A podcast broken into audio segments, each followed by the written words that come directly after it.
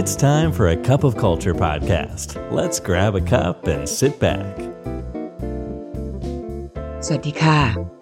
ได้เวลาจิบกาแฟคุยกันเรื่องวัฒนธรรมองค์กรกับ A Cup of Culture แล้วนะคะ ขอต้อนรับท่านผู้ฟังเข้าสู่กาแฟแก้วที่ 566 กับดิฉันชุติมาศรีบำรุงศาสตร์หรือพี่ชูของพวกเราทุกคนนะคะ belonging หรือความผูกพัน อีกหนึ่งองค์ประกอบสำหรับความเข้มแข็งขององค์กร ในยุคที่องค์กรต้องปรับเปลี่ยนวิธีการในการดูแลองค์กรและบุคลากรท่ามกลางกระแสความเปลี่ยนแปลงในยุค disruptive พวกเราคงคุ้นเคยกับคำว่า diversity and inclusion หรือ D&I เป็นอย่างดี ในช่วงเวลาที่ผ่านมา และเมื่อไม่นานมานี้ ก็มีอีกคำคำหนึ่งซึ่งเข้ามาเพิ่มเติมก็คือคำคำว่า equity ซึ่งหมายถึงความเสมอภาคในองค์กร มาถึงตอนนี้ อีกหนึ่งองค์ประกอบที่สำคัญไม่แพ้กันและผนวกเข้าไปอีกคำหนึ่งก็คือคำว่า belonging หรือความเกี่ยวโยงผูกพันเป็นส่วนหนึ่ง ซึ่งส่งผลต่อประสิทธิผล การดำเนินงาน การส่งมอบผลงาน การสร้างสรรค์นวัตกรรม และสำคัญที่สุดคือการรักษาบุคลากรไว้กับองค์กร วันนี้ พี่ชูจะมาชวนท่านผู้ฟังคุยกันถึงคำว่า belonging ในองค์กร ว่ามันมีความสำคัญอย่างไรต่อบริบทของการสร้างวัฒนธรรมองค์กรที่มีคุณภาพ อย่างที่เกินไปก่อนหน้าค่ะ belonging ได้กลายเป็นส่วนสำคัญในการที่องค์กรจะต้องนำมาพิจารณา และสร้างให้พนักงานเกิดความรู้สึกของการเป็นส่วนหนึ่ง มีความผูกพันอย่างแข็งแรง เพราะผลของมันคือการขับเคลื่อนองค์กรไปสู่ประสิทธิภาพประสิทธิผลของการดำเนินงาน การปฏิบัติงาน การสร้างสรรค์นวัตกรรม และช่วยให้เราสามารถรักษาบุคลากรไว้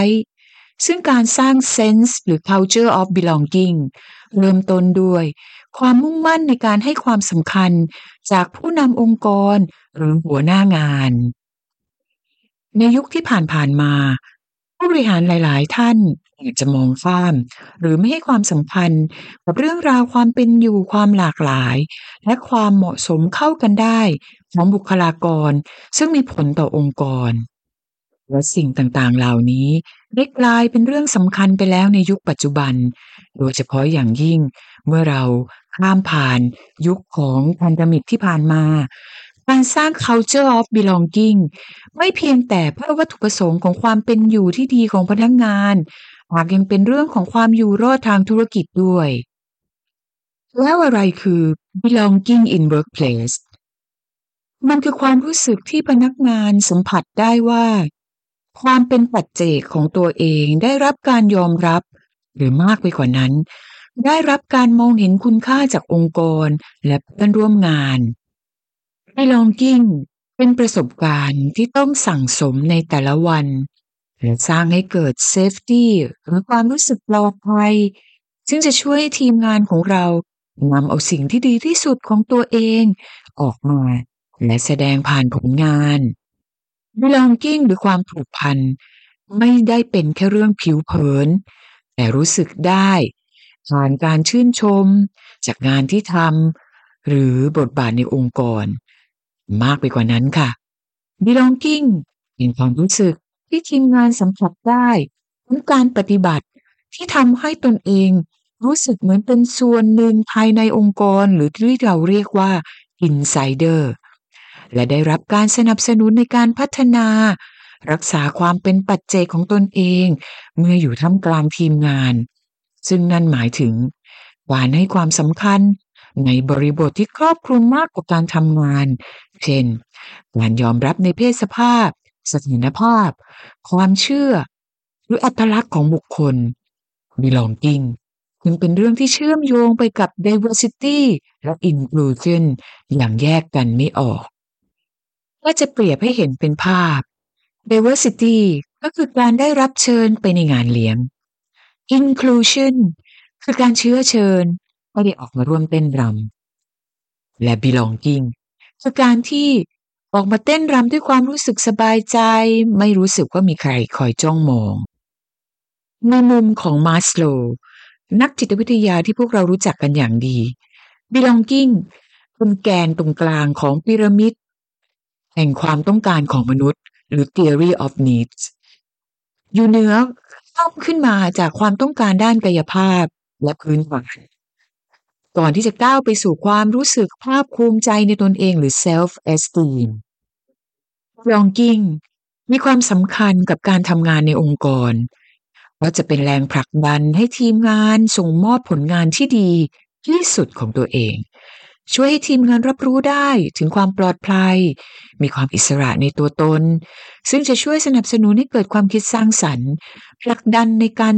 เกิดการสร้างสรรค์ ความมีส่วนร่วม และการประสานงานการร่วมไม้ร่วมมือกันในองค์กร จากงานวิจัยของ Great Place to Work ว่าพฤติกรรมเชิงบวกของทีมงานจะเพิ่มขึ้น เมื่อเกิดความรู้สึกผูกพันและเชื่อมโยง ไม่ว่าจะเป็น ความรู้สึกอยากมาทำงานที่เพิ่มขึ้นถึงสามเท่า ความรู้สึกบอกต่อว่าการทำงานมีความสนุกสนานเพิ่มขึ้นสามเท่า มีความเชื่อมั่นว่าทุกคนได้รับการดูแลอย่างดีและเท่าเทียมกันเพิ่มขึ้นถึงกว่าเก้าเท่า มีความรู้สึกอยากอยู่ร่วมงานกับองค์กรเพิ่มขึ้นถึงห้าเท่า และที่สำคัญผลการดำเนินงาน เพิ่มขึ้นถึงสามเท่าเมื่อเทียบกับองค์กรอื่น ๆ ที่ไม่มีความแข็งแรงในด้านของความผูกพัน นอกจากนี้ ความรู้สึกเชื่อมโยงหรือผูกพันกับองค์กร ยังเป็นปัจจัยสำคัญที่ทำให้พนักงานตัดสินใจอยู่ร่วมงานหรือลาออกจากองค์กร และเป็นหนึ่งในสามของเหตุผลหลักของการลาออก แต่น่าแปลกใจ ที่ปรับไม่ใช่เหตุผลที่บริษัทหรือองค์กร สามารถตัดสินหรือได้ข้อมูล และไม่ติดในสิบอันดับแรกของสาเหตุการลาออก บริษัทต่างๆ จัดเก็บข้อมูลใหม่ แล้วเราจะมีวิธีการหรือกระบวนการอย่างไรในการสร้างและพัฒนา ความผูกพันความเชื่อมโยงของทีมงานกับองค์กร วันนี้มีประเด็นต่างๆ มาเล่าให้ฟังค่ะ เรื่องแรกนะคะ หลีกเลี่ยงการสร้างความรู้สึกของความไม่เท่าเทียม ความรู้สึกลำเอียงหรือเข้าข้าง ที่เราเรียกกันว่า favoritism ผู้นำหรือหัวหน้างานต้องเคลื่อนวิธีการในการปฏิบัติต่อทีมงาน ให้เกิดความเท่าเทียมและลดอคติ โดยการสร้างวัฒนธรรมในองค์กร ให้ทุกคนได้รู้สึกถึงการได้รับเกียรติและมีคุณค่า ไม่เลือกข้างสร้างกลุ่ม เรื่องที่สองค่ะ ให้โอกาสทีมงานมีส่วนร่วมในการตัดสินใจที่เป็นเรื่องที่เกี่ยวข้องกับธุรกิจ เมื่อทีมงานรู้สึกได้ถึงการมีโอกาสในการให้ความคิดเห็นในการทำงานก็จะเกิดความทุ่มเท เพื่อให้เกิดความสำเร็จ และสร้างความเจริญเติบโตมากยิ่งขึ้น เรื่องต่อมา คือการสร้างบรรยากาศแห่งความโปร่งใส เปิดโอกาสให้ทีมงานเข้าถึงข้อมูลอย่างเท่าเทียมกัน จะเป็นการส่งสัญญาณของการเปิดเผย และความตรงไปตรงมาขององค์กรลำดับถัดมาคือการให้โอกาสในการเจริญเติบโตที่เท่าเทียมกันและเป็นธรรม การสร้างความก้าวหน้าในการทำงาน เป็นโอกาสขององค์กรในการแสดงออกให้เห็นถึง value หรือคุณค่าที่องค์กรมีควรสร้างเสริมให้เกิดความเป็นธรรมและโปร่งใส เพื่อให้ทีมงานมีโอกาสในความก้าวหน้า และสำคัญก็คือ ต้องดำเนินตามสิ่งที่องค์กรได้เคยพูดไว้หรือประกาศไว้ เช่น องค์กรให้ความส่งเสริมหรือให้โอกาสในความก้าวหน้าของผู้หญิง หรือเพศต่างๆ ในองค์กร แต่หากไม่มีการทำงานหรือไม่มีการสร้างเกิดโอกาสเหล่านั้นจริง ๆ ความเชื่อใจก็จะไม่เกิดขึ้น เรื่องต่อมาคือการส่งเสริมวัฒนธรรมให้เกิดความชื่นชมเกี่ยวกับความสำเร็จ การส่งเสริมให้เกิดความนิยมหรือการเฉลิมฉลอง หรือคำชื่นชมต่อความสำเร็จของทีมงาน ในแต่ละวาระ ไม่ว่าจะเป็นเป้าหมายเล็กหรือเป้าหมายใหญ่ จะช่วยสร้างเสริมความคิดที่ว่า ความทุ่มเทของทีมงานทุกคนมีคุณค่าเรื่องต่อมาคือการให้การต้อนรับพนักงานใหม่ เข้ามาด้วยความรู้สึกที่อบอุ่นตั้งแต่วันแรกผ่านกระบวนการ ที่เราจะเรียกว่าปฐมนิเทศหรือ onboarding ก็ได้ มีการแนะนำทีมงานให้รู้จัก มีการนำเข้าสู่กิจกรรมต่างๆ เพื่อจะทำให้พนักงานของเราทุกคนรู้สึกถึงความเป็น insider และเรื่องต่อมาก็คือย้ำเน้นให้เห็นความสำคัญถึงความเป็นตัวตน ที่องค์กรให้ความสำคัญการสร้างวัฒนธรรมเช่นนี้ จะสร้างความผูกพันและเชื่อมโยงองค์กรได้มากยิ่งขึ้น แล้วเราจะมีมาตรวัดอย่างไรในการที่เราจะตรวจสอบ ว่าความรู้สึกผูกพันและเชื่อมโยงขององค์กรของเรานั้นมันเกิดอยู่จริง เราอาจจะลองสำรวจกับสถานภาพ หรือความรู้สึกต่างๆได้ ด้วยเครื่องมือวัดแบบง่ายๆสี่เรื่อง และใช้เกณฑ์คะแนน1ถึง10นะคะเรื่องแรกค่ะ คือความรู้สึกมีตัวตนหรือได้รับการมองเห็น เมื่อเราได้รับการมองเห็นภายในทีมงาน หรือรู้สึกมีตัวตนอยู่ในทีมงาน สิ่งที่สัมผัสหรือรับรู้ได้ก็เกิดจากการที่ได้รับการชื่นชม การได้รับรางวัล การได้รับค่าตอบแทน การได้รับการให้เกียรติจากทีมงาน เรื่องที่สองคือความรู้สึกเชื่อมโยงและต่อติดหรือคินเมื่อเรารู้สึกว่าเราคอนเนคกับองค์กร สิ่งที่สัมผัสหรือรับรู้ได้ก็คือ ความรู้สึกเป็นมิตร ทัศนคติเชิงบวก การมีปฏิสัมพันธ์กับผู้อื่นแบบเป็นธรรมชาติไม่ว่าจะเป็นในระดับเพื่อนร่วมงานหัวหน้างาน หรือผู้นำผู้บริหารระดับสูงเรื่องต่อมาก็คือเรื่องของการได้รับการสนับสนุนหรือ support เมื่อเรารู้สึกได้ถึงการได้รับการสนับสนุน สิ่งที่เราสัมผัสได้ก็คือ ผู้คนรอบข้าง พร้อมจะให้ความช่วยเหลือ เมื่อเราร้องขอ เพื่อให้เราทำหน้าที่ของเราได้สำเร็จ และเรื่องสุดท้ายก็คือความรู้สึกภาคภูมิใจหรือ proud เป็นความรู้สึกที่เราสัมผัสได้ถึงความอยากเป็นส่วนหนึ่ง ความอยากเป็นตัวแทนขององค์กรในการบอกต่อ และเป็นเหมือน Ambassador ขององค์กรที่จะบอกให้คนภายนอกทราบว่าองค์กรของเรามีจุดเด่นอย่างไร รวมไปถึงเมื่อเรารู้สึกภาคภูมิใจ ไปกับวิสัยทัศน์ เป้าหมายพันธกิจ และคุณค่าขององค์กร และนั่นก็คือ4มิติที่เราสามารถจะวัดได้ว่า องค์กรของเรามีวัฒนธรรม แห่งการเป็นส่วนหนึ่งหรือความผูกพันหรือไม่ ลองนำไปใช้ดูนะคะ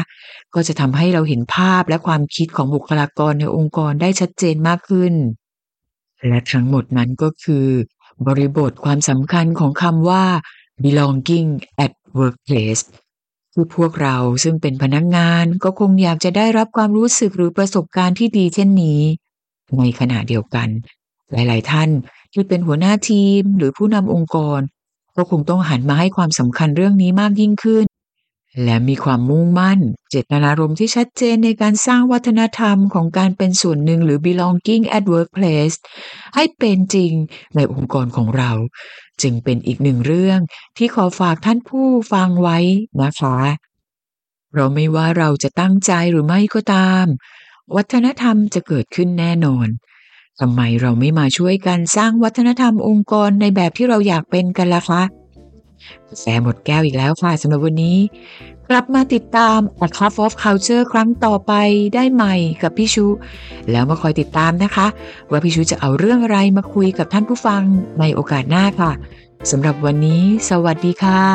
And that's today's Cup of Culture. See you again next time.